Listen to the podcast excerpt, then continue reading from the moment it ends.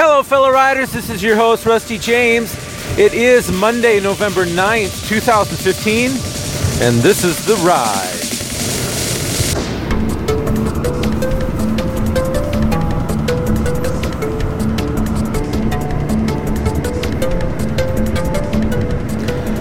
Well, good morning, everybody. What an exciting new week this is. I'm looking forward to it. Hope you are too. You'll notice that there's a little bit more road noise today. Hello. It's chilly out and I have my heat kicking. I hope you can hear me just fine. I'm sure you can. As the people drive by me looking at me like, what is he doing? So this weekend I spent a little bit of time uh, if I haven't mentioned this before, we normally go to church on Saturdays. Our church has four different services over the weekend, and so we've opted to do the Saturday ones typically. And that gives us Sunday pretty much free for us to almost treat like a Sabbath, although I did a lot of I did a lot of chores around the house, so technically that wouldn't be Sabbath behavior. But anyway, uh, I did. So, um, but because the weather's turning to the brisk side, I needed to do some weatherize, uh, some winterizing stuff. I was kind of, not that it was hard to do, but just you know, a couple more things. It wasn't as fun, but I was able to get them done, and it was very satisfying to to know that they got done and one of them was blowing out the sprinkler lines. I had to have the right tool to blow air into the lines to get the water out because if you don't, they'll freeze and cause damage. I came out to the car this morning and it was frozen over. Now, for many, many moons, we've parked our vehicles outside because where we were living was a temporary deal and we didn't have a garage. So we've kind of gotten used to that. Well, now that things are getting cold, I've got to get my act together and get that get our garage free from boxes and all that nonsense. So we'll take care of that and then I won't have to be scraping my car. I won't have to be scraping all the frozen off my car. Speaking of frozen, I can't get that song out of my head. I'm sorry. You know the one. It's such an awesome song. I'd love to write a song that was so catchy like that, that every meme in the world was somehow connected to Let It Go, Let It Go. Okay, that's enough. I think that's all I had to do, and now your day is ruined. Let's see. How many of you cannot get that song out of your head now? So I had to scrape off the car, which was frozen. And then, of course, it reminded me that we need to make sure that we're not hardening our heart to the to the to the will of the Lord, really. If you've listened to this for a while, you've heard me talk that, you know, the Lord puts desires in our hearts. I truly believe that. That he put he'll put a desire in your heart. He'll he has created us with a certain bent, a certain desire within us, a certain personality type that is uniquely purposed, really, to do what He's called us to do. So, in a sense, I've always felt, and this, this is my opinion, but I really believe that this is true when, you know, the Word says He'll give you the desires of your heart. I believe that He has put desire into us.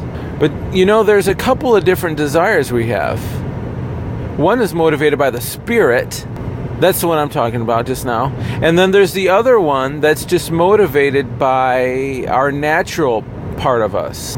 So I don't want you to ever feel like I'm giving us permission, like I could give you permission. I'm just giving you my opinion, but I don't want us to think that, well, you know, this is what I want, this must be my desire, therefore God put it in me, and therefore that's what I'm going to do, and, you know, that's all there is to that. But God says He knows the plans He has for you.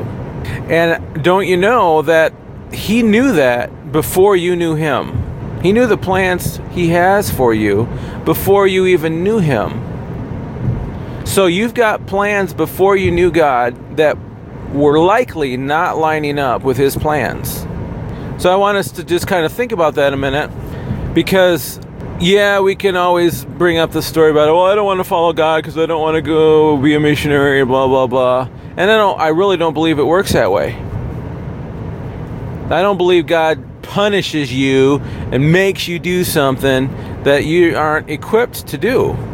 If anything, He causes there to be waiting periods for us to be ready for the next thing that He's got planned. But I believe that the the thing He has planned is way better. It's it's better than the wildest dream, the craziest dream. It's better than what we could have come up with. But let's not forget, these plans are according to the will of God. So sometimes, in fact, I would say all the time, if you were to really follow the word or the, the plan of the Lord, the, the will of God, up, oh, time to get gas.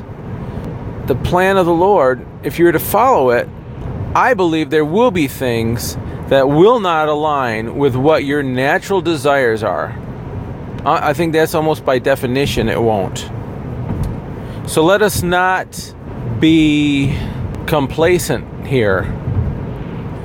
I think the Lord is calling us to levels in Him that one are beyond what you ever thought was possible in your life. Two, require a complete dependence on Him. And three, is not natural for you. And I use that word on purpose. It's not natural for you. But that's okay because what it is for you, it's supernatural for you. I want to live supernatural. How about you? But doing so and, and following the will of the Lord for your life requires that dependence on the Lord that our natural man does not want to do. And it will show us things about ourselves that we maybe would have rather not had to deal with. But in the process, we're going to deal with the thing, or at least confront the thing that maybe we should have, you know, that we need to confront. A lot of times it's just pride and selfishness. But then we get past that, at least that level, that problem, that hurdle, and then we get further with the Lord. And when you get further with the Lord, you start depending on Him even more and trusting in Him even more because He got you through the first hurdle. But to think that the plans He has for you are going to fully align with what your plans had been for you, let's not forget, God knew your plans you had for you too, because God knows it all. He knows the difference between the two. And He is a good Father who is maturing us and, and, you know, bringing us to the new levels of dependence on Him. He's a good Father. He doesn't, He's not going to break His kids, but we are His children. And He wants us to, I guess, break might be an okay word if you're talking about like breaking a horse, but not breaking as in to the point of un- being able to not repair it. But you know what? You know, to follow him, sometimes some of the things that we have in our life have to be broken. He doesn't break us, he breaks the thing. It's like the thing is a cage around us, the true us, the spirit us. And that cage kind of keeps us trapped in our life and keeps us thinking that this is all there is to it, or this is all I'm able to do, or this is all people think I am and so I'm going to think that that's who I am. But God, God sees that cage and says, Well, I want to break that cage. I don't want to break you. I've got plans for you. I've got a relationship I want to build with you. But sometimes that cage is just needing to be broken. So I just had a feeling over the weekend that there are things that God will call us to do that is going to be outside our comfort zone. It isn't just going to meet the desire of our heart because we're in a process and our heart has natural desires and sure some spiritual ones too but god has he's got vision beyond those things and i believe that as we step into those things that maybe cause us a little bit of intrepidation, whatever it is, that dependence on the Lord that's more than what we used to do. I believe if we step into that, He'll meet us there and we'll start seeing that actually those new desires that were well outside of our comfort zone are God's desires and they really become our desires too. So that's what I want to say right now. I got to get some gas. Hold that thought. Well, I'm back.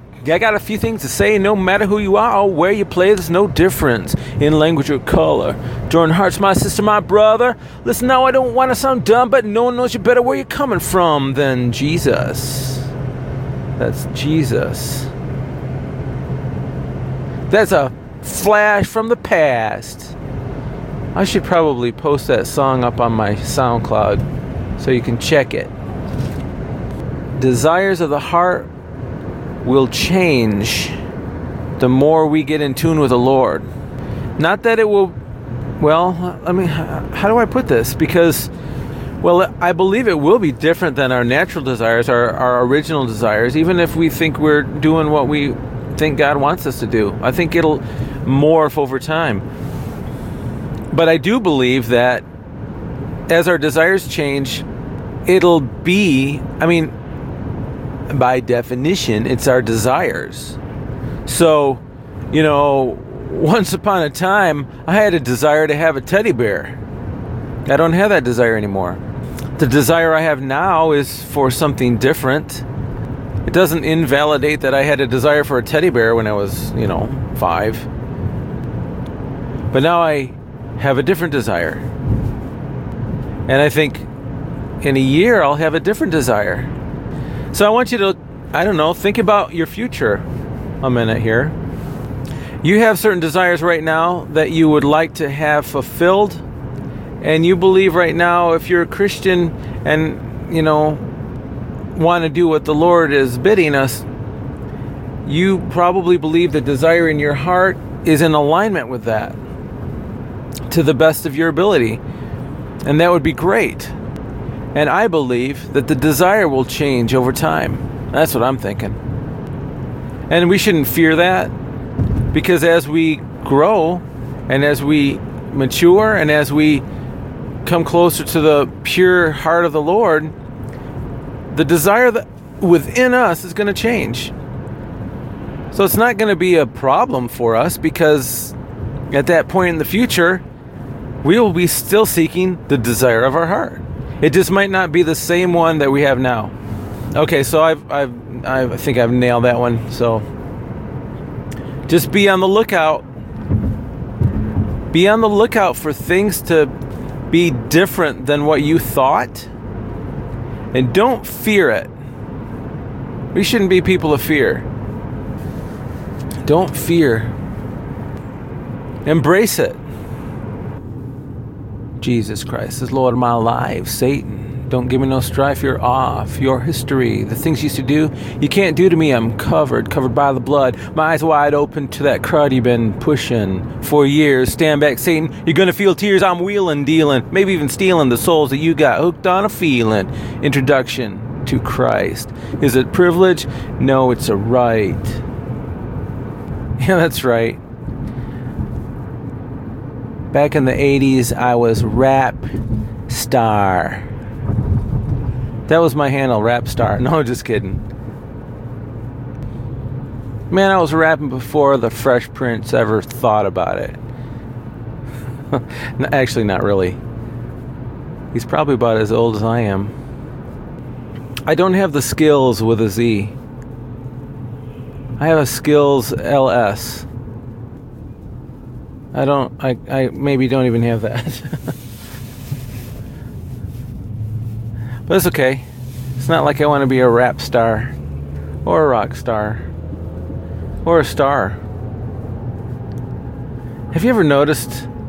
I, I wonder. I wonder how many people have become famous, and they're doing the Hollywood scene or the the Nashville or the music scene, whatever, whatever I wonder if you were to take an honest poll of all those people and ask them would they rather live an anonymous life